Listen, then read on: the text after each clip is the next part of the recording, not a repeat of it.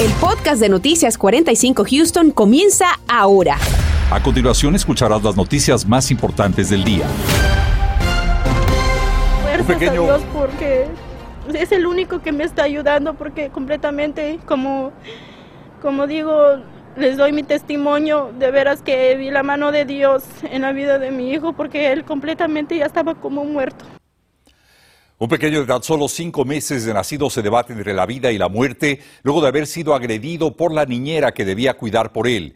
El menor sufrió daño cerebral y fractura de cráneo. La menor, la madre del menor habla ante nuestras cámaras de esta pesadilla. Se trata de la tragedia que vive una familia de nuestra región que hoy pide un milagro, literalmente para que el más pequeño de sus miembros pueda seguir con vida. Daisy Ríos habló con la familia del menor y tiene esta tarde el reporte completo. Daisy, te escuchamos. ¿Qué tal Raúl? Muy buenas tardes, buenas tardes a nuestra audiencia. Te cuento que nosotros estamos precisamente aquí afuera del hospital Texas Children, lugar en donde este pequeñito Adrián está pues eh, muy enfrentando una situación muy muy difícil. Sus padres están a su lado, su madre nos ha dado el día de hoy su testimonio, nos dice que está exhausta, pero sobre todo demasiado triste con esto es muy doloroso para mí. Fidelina Velázquez nos dice que apenas si puede entender la tragedia que está viviendo. Fuerzas a Dios porque es el único que me está ayudando porque completamente, como, como digo, les doy mi testimonio de veras que vi la mano de Dios en la vida de mi hijo porque él completamente ya estaba como muerto. Su pequeño de tan solo cinco meses de edad, Adrián, está debatiéndose entre la vida y la muerte desde que, según autoridades, fue brutalmente golpeado por la niñera que lo tenía bajo su cuidado. Según documentos oficiales de la oficina del alguacil del condado Brazos, la niñera identificada como Berta Evelyn López Vázquez, de 21 años de edad, atacó al bebé cuando no dejaba de llorar se narra en los documentos de esta investigación que además de sacudirlo muy fuerte lo lanzó hacia la pared, a una distancia de 6 a 7 pies. La mujer no solicitó ayuda ni llamó a emergencias, argumentando que no era la madre del niño de veras que no se veía, no, no demostró exactamente cómo era, pues eh, la verdad yo nunca, nunca me imaginé que esto le iba a hacer a, mi niño. Ella me dijo que no sé qué tiene tu niño, me dijo, está dejando de respirar, quizás tiene asma tu niño, no lo sabes, me dijo, yo le dije, ¿cómo va a tener asma si él está bien? Le dije, él está muy bien, le dije, y así quedó y llegué a la casa. Fidelina nos contó más del impacto que tuvo cuando encontró a su hijo desvanecido. Necesidad tuvo que dejar a mi niño. Eh, de veras se me partió tanto el alma y estuve gritando en el momento en que yo lo vi a él así, gritando y saliendo. Igual mi niño, él me escuchó llorando, mi niño de dos años empezó a llorar y pues lo llevó mi esposo abrazado y salimos de la casa de ella. ¿Qué quieres para esta mujer? Pues la, la verdad, eh, pues eh, que pague por lo que hizo, porque es injusto tratar a un bebé de esa forma. Él, él es inocente, pues no puede caminar ni, ni, ni hablar. El bebé se encuentra en estado crítico, con una fractura de cráneo y daño cerebral, en el Hospital Texas Children, en la ciudad de Houston. Tuvo el interno en el cerebro y parte del, del cráneo que lo tiene fracturado. A su lado sus padres lo acompañan, incrédulos ante tanto dolor pero con fe de que logre recuperarse, algo que dicen los doctores será un proceso muy largo debido al daño cerebral que tiene el bebé tener complicaciones más adelante en el futuro con, con respecto a que no se puede movilizarse bien, a que necesita pues ayuda. Ajá, es lo que ellos me dijeron, pues en sí exactamente eh, no saben los doctores qué es lo que va a pasar de aquí en el futuro. La policía de College Station comunicó a Noticias 45 que esta mujer fue arrestada y está enfrentando el cargo de haber causado lesiones a un menor. Sin embargo, no se descargan que estos cargos pudieran incrementarse. Y bien, al concluir eh, nuestra entrevista, precisamente este oficial de College Station nos informó también que esta mujer todavía se encuentra en custodia de las autoridades con una fianza de 200 mil dólares, mientras que aquí la familia también del pequeño Adrián agradece muchísimo las muestras de apoyo que han estado eh, vigentes desde que se dio a conocer la triste noticia de la tragedia que está enfrentando esta familia hispana. Compañeros, regreso con ustedes. Y esta situación naturalmente despierta la preocupación de miles de padres de familia que no saben cómo conseguir un cuidado infantil seguro, ya sea en guarderías o bien con niñeras particulares.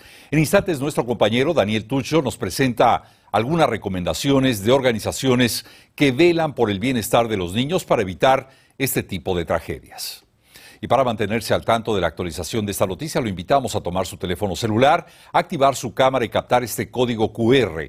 Ahí encontrará el enlace de esta noticia que mantiene naturalmente a nuestra comunidad preocupada por la salud del pequeño Adrián. Y este día los comisionados del condado Harris aprobaron el presupuesto anunciado el día de ayer. Este presupuesto supera los 1.400 millones de dólares y a través de los cuales se busca mejorar la seguridad de la región. Tanto la juez Lina Hidalgo y el comisionado Adrián García han propuesto un considerable incremento de fondos para elevar la seguridad de la población ante la creciente ola de delincuencia. Los mantendremos al tanto de las deliberaciones, pero reiteramos que el presupuesto por 1.400 millones de dólares para el ejercicio fiscal 2023 en el condado Harris ha sido aprobado por los comisionados.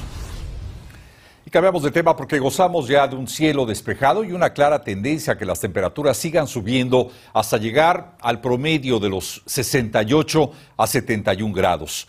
Del equipo de los vigilantes del tiempo los acompaña como todos los días el meteorólogo Anthony Ortiz. Anthony, ¿qué tal? Y, esa es la noticia que nos tiene gozando a todos, Raúl. Muy buenas tardes. Y es que la temperatura irá aumentando poco a poco hasta alcanzar esos 70, 72 grados en algunos casos. Y yo creo que más bien hacia el suroeste hasta 75 en pleno invierno. Pero hoy tuvimos un cielo completamente despejado allá afuera, lo que hacía que la temperatura aumentaba a los 63, 65 en algunos sectores hacia la porción del oeste. Bien poca la humedad, por eso no hemos visto nada de nubosidad durante el día de hoy ni de precipitaciones. Así que el paraguas lo dejamos dejamos en casita. Por el momento, Katie registrando unos 63, en Galveston 58, hacia la porción del norte 62 grados de temperatura, un viento que se mantiene algo soplando desde el sur en la zona costera a 9 millas por hora, pero por el momento no causa obviamente nada, por el momento solamente se mantiene eh, soplando o más bien bien poco sobre esa zona costera. Nada de aguaceros,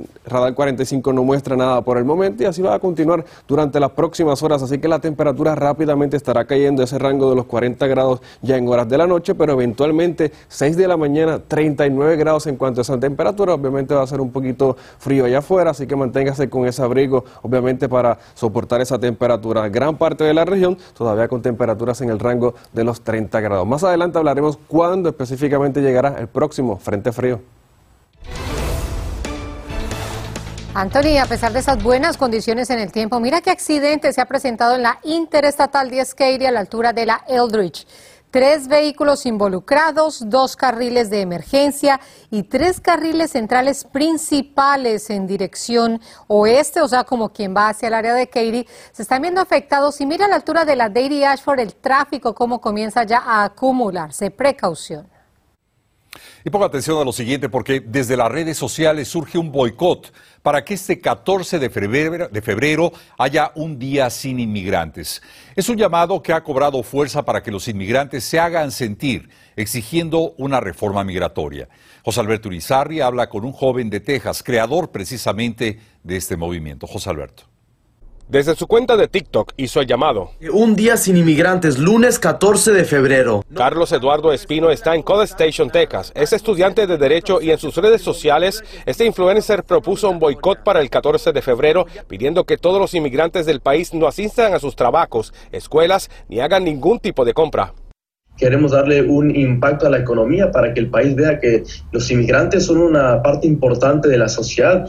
La página de Facebook de este boicot ha tenido más de 60 mil seguidores a solo una semana de ser creada. Es el poder de las redes sociales. La razón del boicot es exigir al gobierno del presidente Biden el cumplimiento de una reforma migratoria. No estamos exigiendo nada que no se nos prometió y esa es la clave. Aquí se hizo una promesa, la gente actuó basado en esa promesa. Si vemos estados claves como fueron Nevada, como fueron Georgia y como fueron Arizona, donde el voto de inmigrante, voto latino tuvo mucha, mucha importancia. Pero el profesor Mike Jones de la Universidad de Rice abundó sobre la eficacia de este tipo de presión a la Casa Blanca. Aunque en el 2017 se intentó un boicot similar bajo la administración de Trump, en ese entonces oponiéndose a sus políticas migratorias que impactaba a 11 millones de indocumentados en todo el país. Este tipo de protestas es una manera de mostrar al poder político en Washington que esos 11 millones de personas, más sus amigos y parientes, ah, no están ah, satisfechos y quieren una reforma ya.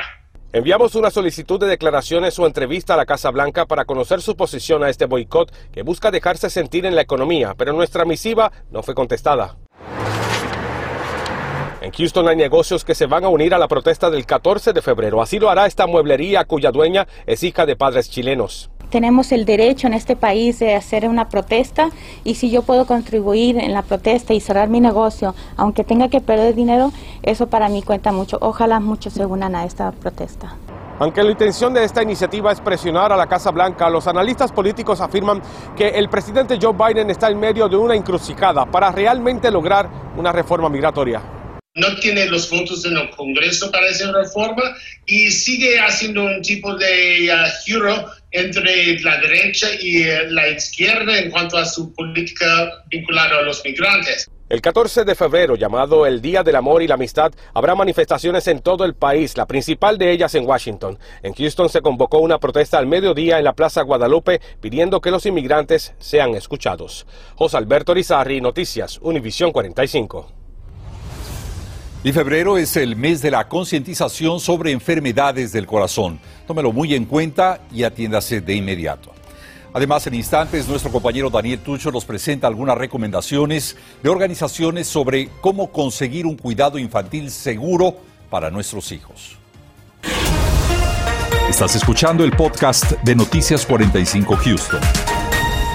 Febrero es el mes del corazón en los Estados Unidos, razón por la que se desarrollan diversas actividades de concientización. Se trata del padecimiento que más víctimas mortales cobra cada año en todo el país, tanto en hombres como en mujeres. El doctor Carlos Manrique nos habla de los cuidados y también de las señales que debemos tomar en cuenta en la salud del corazón. Los factores genéticos y la información que traemos de nuestras familias no la podemos modificar, pero sí hay muchos comportamientos que podríamos cambiar para mejorar nuestro sistema cardiovascular y nuestra salud. Por ejemplo, la alimentación, el estilo de vida sedentaria em, y factores como, por ejemplo, fumar, eh, usar drogas y cualquier estrés emocional podría impactar fuertemente a largo plazo el sistema cardiovascular.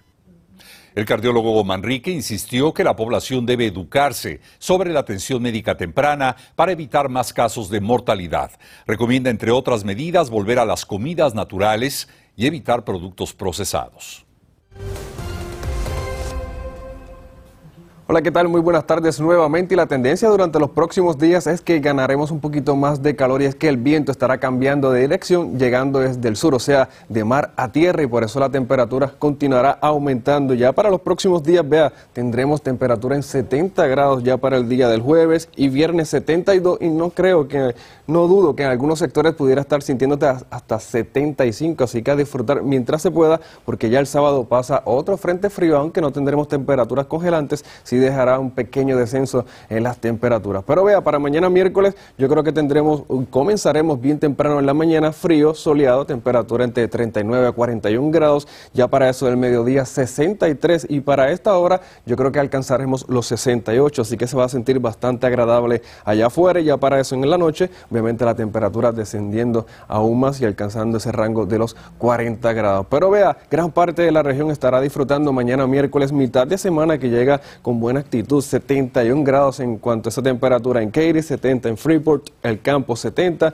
y aquí en Houston se quedará en 69 grados. No creo que tengamos precipitaciones, hay bien poca humedad, así que mañana ni tan siquiera veremos nuevamente nada de nubosidad, así que son muy buenas noticias. Todo esto va a continuar de aquí hacia el fin de semana. ¿Cuándo pudiéramos tener una pequeña oportunidad de lluvia? Bueno, sería el próximo sábado y es que tendremos el paso de un frente frío, pudiera dejar alguna que otra llovizna, pero más bien hacia la zona costera. El domingo, temperatura solamente de 57 grados por el paso de este frente. Obviamente cambia la dirección del viento, llega desde el norte, así que es un aire más fresco, así que la temperatura debe estar en los 57 para el día del domingo. Pero vea, por el momento no hay nada de oportunidad de lluvia, sería el día de sábado, solamente 20% de probabilidad de lluvia y esto sería más bien hacia la zona costera. Aquí lo vemos, este color en verde es lo que nos indica que pudiera haber alguno que otro aguacero, más bien hacia la porción del sur de la interestatal 10 10, el resto se quedará bastante tranquilo, sin nada de actividad de lluvia. Ahora bien, el miércoles va a pasar una perturbación por nuestra región y pudiéramos ver un poco más de esos aguaceros, tal vez alguna que otra tormenta. Obviamente estaremos monitoreando esa situación para todos ustedes en casa. Pronóstico extendido, recuerde, comienza frío mañana bien temprano, temperatura en 39, la tarde 69, el jueves 70, viernes los 72 y recuerde que ya para el sábado pasa un frente y vea el Día de los Enamorados 65 en cuanto a temperatura y sin lluvias por el momento. Que tengan una bonita tarde. Igualmente para ti, Tori, gracias. Y en medio de situaciones como la que amenaza la vida de un menor de cinco meses de nacido, muchos padres se preguntan con qué confianza dejar a sus pequeños con una niñera.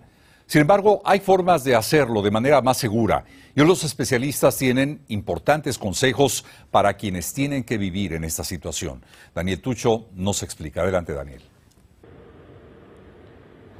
Hola, ¿qué tal? Muy buenas tardes. Dicen que todo el tiempo del mundo no serán suficientes para sustituir el amor que un padre o una madre le da a su hijo. Por eso es importante a la hora de encontrar un lugar o una persona que cuide de ellos, saber exactamente si es que no solamente los están cuidando bien, sino también si los están criando de una buena manera. Fíjate que el Departamento de Salud y Servicios Humanos del Estado de Texas ha creado una página web donde puedes asesorarte del tipo de cuidado que ofrecen algunas guarderías. La página, te la voy a dar, es txchildcaresearch.org. Es una página en inglés muy fácil de entender, solamente tienes que elegir donde dice buscar childcare o cuidado de niños y te aparece una especie de formulario para que llenes y pongas tu código postal para que aparezcan los más cercanos a tu casa o lugar de trabajo. Una vez allí podrás indagar sobre qué tipo de educación es la que estos centros ofrecen a tu hijo. También está la opción de buscar información de las casas que no son negocios, pero que sí ofrecen servicio de guardería. Se llaman listed homes aquí en el estado de Texas.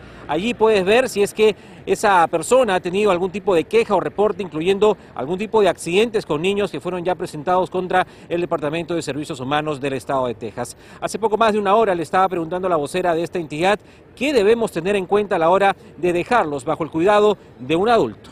Este sí es un riesgo porque no sabemos quién está cuidando a los niños, quién tiene acceso a los niños, ah, si están educados, vamos a decir, en, en, el cuidado infantil, porque muchas veces um, cosas pueden pasar con bebés, ¿verdad? Una vez que elijas el lugar o persona, es importante ir a ver antes cuál es la interacción que tienen con los niños, ver a los otros niños también si es que están felices allí, preguntar también qué pasa en casos de emergencias. Y lo último, y no menos importante, hablar no solo con el cuidador sobre cómo se comporta tu hijo, sino también hablar con él, con tu hijo seguido preguntarle cómo pasó el día, con quién estuvo y si no quiere volver allí y por qué.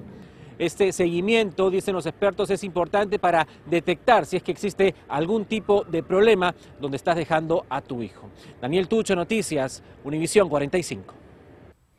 En un afán por destacar la importancia que tienen los primeros años de un bebé, la ciudad de Houston y diversas organizaciones como la organización sin fines de lucro First Three Years están organizando el llamado Baby Day o Día del Bebé, en donde se hablará precisamente de la importancia de estos primeros años de vida. Por esa razón damos hoy la bienvenida a Cristi Serrano, quien representa a esta organización para hablarnos de esta actividad. Cristi, gracias por estar con nosotros. ¿En qué consiste el Baby Day y por qué se está realizando? Bueno, muchas gracias por la invitación. Baby Day es una celebración del, del, estado de Texas donde todo el mundo puede venir ah, con sus familias, con sus amigos y celebrar la importancia que son los primeros tres años de vida.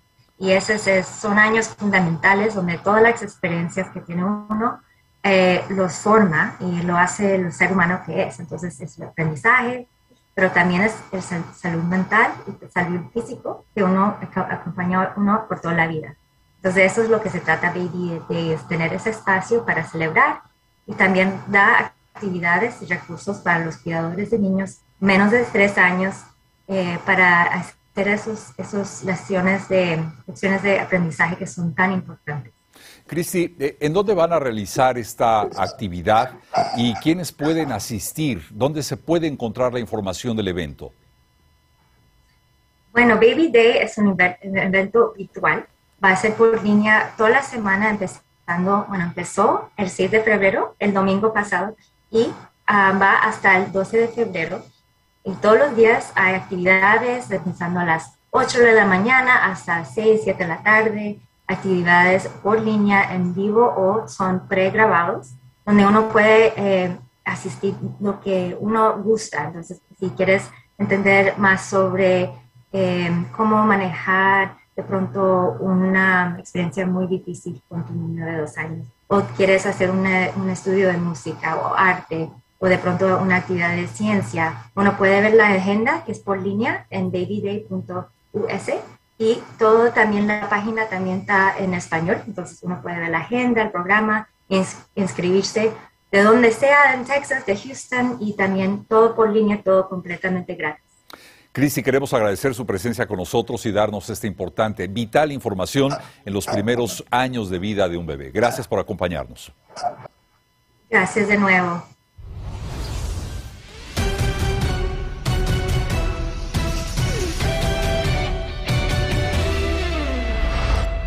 Feliz tarde de martes, de saluda a César Procel del programa Encanchados por TUDN 93.3 FM con el calendario deportivo. En la NBA, los Rockets regresan a Nueva Orleans esta noche para enfrentar a los Pelícanos a las 7.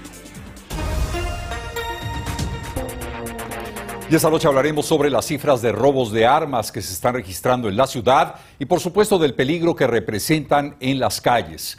Además, la información protegida de miles de pacientes del Hospital Memorial Hermann se habría visto comprometida. Tenemos reacciones ante esta emergencia tecnológica. Tendremos esto y mucho más en punto de las 10. Y será una noche fresca en Houston con temperaturas en el rango de los 50 grados, pero la mañana de miércoles promete mínimas en el rango de los 30 grados, así que todavía no me guarde para nada esos abrigos. Así que compañeros, el cafecito que tanto le gusta a Laura no puede faltar. Un buen café colombiano, Laura.